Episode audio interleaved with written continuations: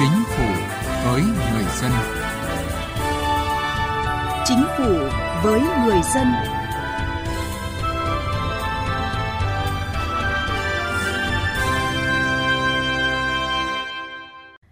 Thưa quý vị và các bạn, phải nâng cao hơn nữa nhận thức về tầm quan trọng của công tác xây dựng và hoàn thiện thể chế, phải dành sự lãnh đạo chỉ đạo nguồn lực cho công tác này đúng tầm là một khâu đột phá chiến lược, thực sự là đòn bẩy kiến tạo phát triển. Đó là kết luận của Thủ tướng Chính phủ Phạm Minh Chính tại hội nghị của Chính phủ về công tác xây dựng và hoàn thiện thể chế vừa diễn ra. Chương trình Chính phủ với người dân hôm nay, chúng tôi đề cập nội dung này. Mời quý vị và các bạn cùng nghe. Từ chính sách đến cuộc sống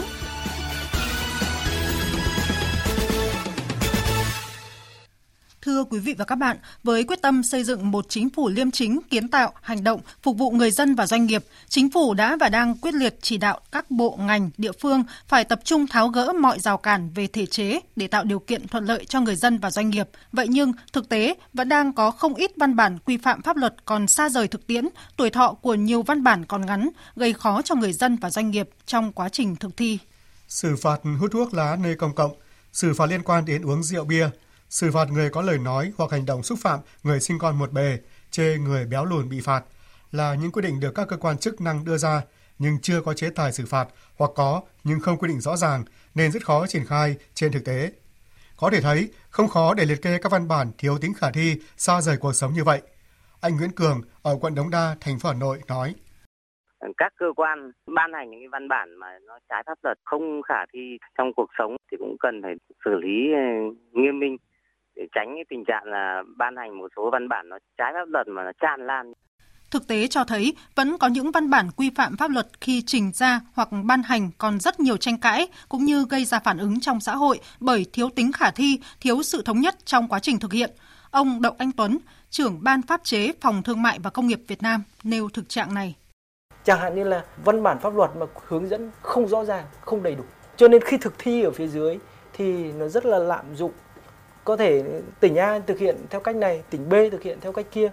Công chức A thì hiểu theo cách này, nhưng mà công chức B thì hoàn toàn có thể theo một cách thức khác. Cho nên hiện nay cái chất lượng của các văn bản pháp luật vẫn còn chưa cao. Có nhiều lý do để lý giải thực trạng này như các ngành soạn thảo ban hành các quy định pháp luật thường nghiêng về quan điểm của mình, cách thức nhìn nhận của mình, thậm chí kéo thuận lợi về cho mình, đẩy khó khăn cho người dân và doanh nghiệp – Chính vì vậy, khi người dân doanh nghiệp thực hiện luật, họ không chỉ thực hiện một văn bản mà phải thực hiện hàng chục văn bản, thực hiện văn bản này thì sai văn bản khác. Ông Tô Hoài Nam, Phó Chủ tịch kiêm Tổng Thư ký Hiệp hội Doanh nghiệp nhỏ và vừa Việt Nam cho rằng khi ban hành luật, nghị định hay thông tư, các cơ quan soạn thảo chưa chú trọng đến việc lấy ý kiến của các đối tượng chịu sự tác động. Trong khi đó, hiện nay chưa có quy định cơ quan nhà nước phải bồi thường vì ban hành văn bản pháp luật sai, chậm, gây thiệt hại cho người dân và doanh nghiệp tất cả mọi văn bản nó đều tác động đến cuộc sống đối với doanh nghiệp chẳng hạn. Khi mà đã ban hành ra một văn bản mà nó không thực tế, không áp dụng được, đã tác động xấu đến tâm lý của môi trường kinh doanh. Mặc dù kể cả doanh nghiệp người ta không thực hiện theo điều đó, thì nó vẫn là một cái tác động xấu. Còn về sâu xa hơn nữa là nó tạo nên một cái hình ảnh của một cái cơ quan quản lý nhà nước rất là quan liêu, rất là thiếu sự cẩn trọng. Thực tế, ban hành chính sách pháp luật sai, thiếu tính khả thi sẽ gây bức xúc trong nhân dân và ảnh hưởng đến hoạt động của xã hội. Chính vì vậy, để ngăn chặn tình trạng này, góp phần xây dựng một nhà nước pháp quyền xã chủ nghĩa, đã đến lúc cần một chế tài pháp lý đủ mạnh.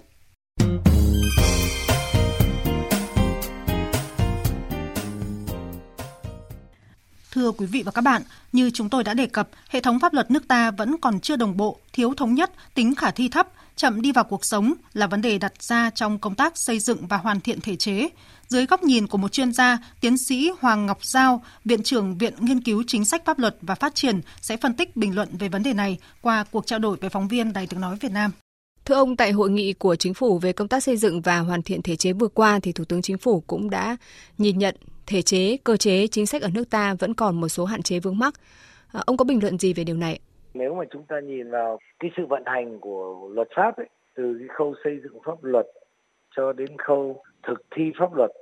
thì nó có cả một loạt vấn đề. Chất lượng xây dựng văn bản quy phạm pháp luật không gắn với thực tiễn, không đồng nhất, không nhằm mục đích giải quyết vấn đề mà nó tản mát, trồng chéo. Cái thứ hai, đã như thế đấy, để phát hiện ra những loại văn bản nào không phù hợp với luật không phù hợp với lại nghị định của chính phủ đó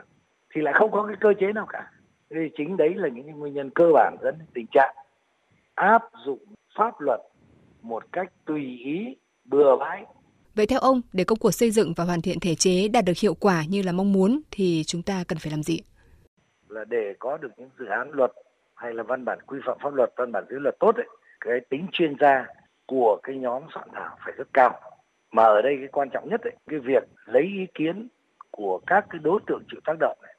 không nên làm theo kiểu hình thức mà cần phải có những cái hợp đồng chuyên gia với các tổ chức, với các trường, các viện để đi khảo sát, đánh giá và có những cái báo cáo nghiên cứu độc lập về những vấn đề phát sinh trong đời sống xã hội mà luật cần phải giải quyết. Dựa trên những cái báo cáo đó, những cái đánh giá đó đấy, cộng với lại cái tính chuyên môn cao của những cá nhân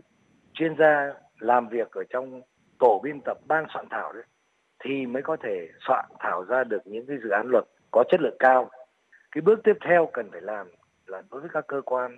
áp dụng pháp luật ấy, tức là cơ quan nhà nước ấy, thì cái việc áp dụng pháp luật này đấy phải là đồng bộ và thống nhất tức là gì? Là phải có cái sự minh bạch kiểm tra chứ không thể tùy tiện là ban hành những cái văn bản cá biệt trái luật được. Cái điểm nữa kỳ luật công vụ ở đây cần phải áp dụng một cách triệt để nghiêm khắc đối với những người ban hành các văn bản quy phạm pháp luật trái luật. Cái thứ hai thì luật công vụ phải áp dụng trách nhiệm đối với lại những người vi phạm các cái văn bản quy phạm pháp luật làm trái. Nếu như áp dụng nghiêm cái luật về công chức kỷ luật công vụ, áp dụng nghiêm cái luật về bồi thường nhà nước khi anh ra những quyết định sai trái, không phù hợp pháp luật đấy thì nó sẽ tăng cường cái kỷ cương của các công chức nhà nước trong khi thực thi công vụ về phía người dân, à, việc thiếu ý thức tuân thủ pháp luật thì sẽ dẫn đến tình trạng vi phạm pháp luật. Vậy thì để cải thiện chất lượng thực thi và tuân thủ pháp luật của người dân, à, chúng ta cần phải làm những gì thưa ông? Chúng ta vẫn nói là nâng cao nhận thức hiểu biết pháp luật cho người dân. Cái công tác này cũng cần thiết phải làm, nhưng mà phải làm tốt cái câu chuyện là quan chức tuân thủ pháp luật cho thật nghiêm đi, xử lý hành vi vi phạm pháp luật cho nó công bằng đi, cho tất cả mọi người như nhau đi, thì lúc đó người dân người ta tâm phục khẩu phục người ta sẽ tuân thủ pháp luật tốt hơn. Trân trọng cảm ơn ông về cuộc trao đổi.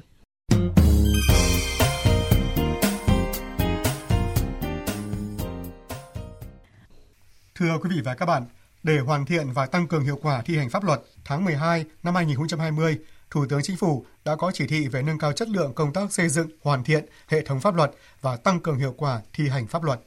Chỉ thị yêu cầu Bộ trưởng, Thủ trưởng cơ quan ngang bộ, cơ quan thuộc chính phủ, Chủ tịch Ủy ban nhân dân các tỉnh thành phố trực thuộc trung ương tập trung chỉ đạo tổ chức thực hiện có hiệu quả các nhiệm vụ giải pháp, trong đó cần nâng cao nhận thức về vị trí, vai trò, tầm quan trọng của công tác xây dựng pháp luật và thi hành pháp luật, xác định xây dựng pháp luật là nhiệm vụ trọng tâm, ưu tiên hàng đầu trong công tác lãnh đạo, chỉ đạo, điều hành, gắn kết việc xây dựng pháp luật với tăng cường hiệu quả thi hành pháp luật, chủ động ra soát pháp luật, thuộc các lĩnh vực quản lý để đề xuất nội dung hoàn thiện pháp luật, kịp thời xử lý những nội dung mâu thuẫn, trồng chéo, bất cập hoặc không phù hợp thực tiễn nhằm phát triển kinh tế, bảo vệ môi trường, bảo đảm an sinh xã hội, quyền con người, quyền công dân,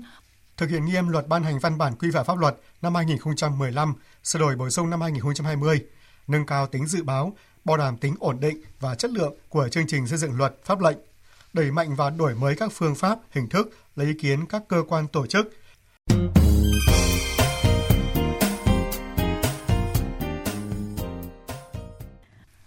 Thưa quý vị và các bạn, trước những tồn tại bất cập trong công tác xây dựng và hoàn thiện thể chế pháp luật, đòi hỏi chính phủ, các bộ ngành địa phương cần tiếp tục có những động thái mạnh mẽ hơn nhằm đáp ứng mong mỏi của người dân và doanh nghiệp. Thời gian qua, Chính phủ, Thủ tướng Chính phủ luôn nhấn mạnh vai trò đặc biệt quan trọng của việc xây dựng và hoàn thiện thể chế. Ngay sau khi chính phủ mới được kiện toàn, Thủ tướng Chính phủ Phạm Minh Chính đã đặc biệt quan tâm liên tục có các cuộc làm việc chỉ đạo về công tác xây dựng hoàn thiện thể chế.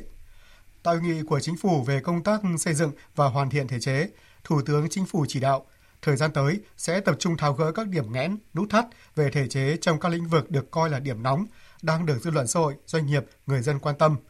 Kịp thời ứng phó với tác động của đại dịch COVID-19, đáp ứng yêu cầu của cuộc cách mạng công nghiệp lần thứ tư như pháp luật về môi trường, đất đai, an sinh xã hội, tài chính, hợp tác công tư. Thời gian tới đây ờ, cần phải tập trung cái gì, tháo gỡ cái gì, nhất là hoàn thiện cái thể chế kinh tế thị trường định hướng xã hội chủ nghĩa rồi những vấn đề mà đặt ra nhưng mà chúng ta chưa làm được. Hoặc những vấn đề chúng ta làm rồi nhưng mà cái hiệu quả nó chưa cao.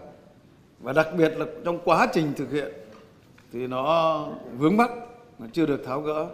Ông Nguyễn Hồng Tuyến, vụ trưởng vụ các vấn đề chung về xây dựng pháp luật Bộ Tư pháp cho biết, thực hiện luật ban hành văn bản quy phạm pháp luật với vai trò là cơ quan tham mưu giúp chính phủ đôn đốc theo dõi công tác ban hành văn bản quy định chi tiết, Bộ Tư pháp đã thực hiện nhiều giải pháp. Thì Bộ Tư pháp ấy cũng tính toán rất là kỹ để làm sao để tăng cường cái công tác phối hợp giữa văn phòng chính phủ với các bộ ngành à, trong cái việc ra soát à, trong các cái dự thảo dự án à, luật để khi mà trình cái quy định chi tiết vào trong cái, cái luật và pháp lệnh đó nhất là văn bản thẩm định. Ngoài những cái chính sách cái chính sách là đương nhiên rồi nhưng mà chúng ta phải chú trọng về cái việc ra soát lại cái nội dung giao quy định chi định chi tiết điều khoản rồi hay là những điểm giao về quy định chi tiết đánh giá cao nỗ lực của chính phủ trong công tác xây dựng và hoàn thiện thể chế tiến sĩ luật Lưu Bình Nhưỡng đề xuất chính phủ cần tiếp tục phát huy vai trò của cơ quan xây dựng chính sách và trình luật. Trên cơ sở nền tảng lý luận, thực tiễn, sự vận hành của xã hội hiện nay có tham khảo chọn lọc kinh nghiệm của các nước trên thế giới để thể chế hóa các chủ trương đường lối của Đại hội Đảng lần thứ 13 thành hệ thống chính sách. Một văn bản quy phạm pháp luật phải tạo ra được một cái mục tiêu thật rõ ràng, mang lại hiệu quả điều chỉnh. Điều chỉnh là lập tức sẽ có kết quả, sẽ có hiệu quả cái mà chúng ta gọi là một đất nước dân giàu nước mạnh công chủ văn minh thì rất cần một cái nhà nước pháp quyền với cái hệ thống văn bản quy phạm pháp luật như thế để tạo điều kiện cho doanh nghiệp cho người dân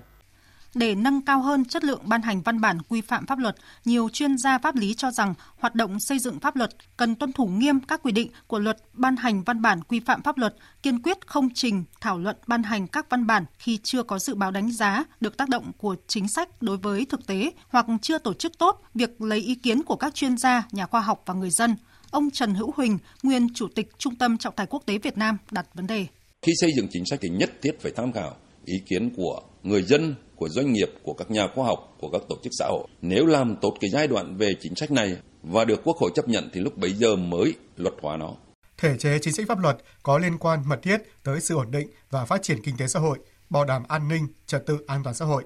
Do vậy, nâng cao chất lượng xây dựng và ban hành văn bản pháp luật cần được coi là nhiệm vụ trọng tâm thường xuyên liên tục. Có như vậy, hệ thống pháp luật nước ta sẽ ngày càng được hoàn thiện, đầy đủ, khả thi và có tính ổn định cao, tạo cơ sở vững chắc để thượng tôn pháp luật, xây dựng xã hội dân chủ, công bằng, văn minh. Chương trình Chính phủ với người dân xin kết thúc ở đây. Cảm ơn quý vị và các bạn đã quan tâm theo dõi.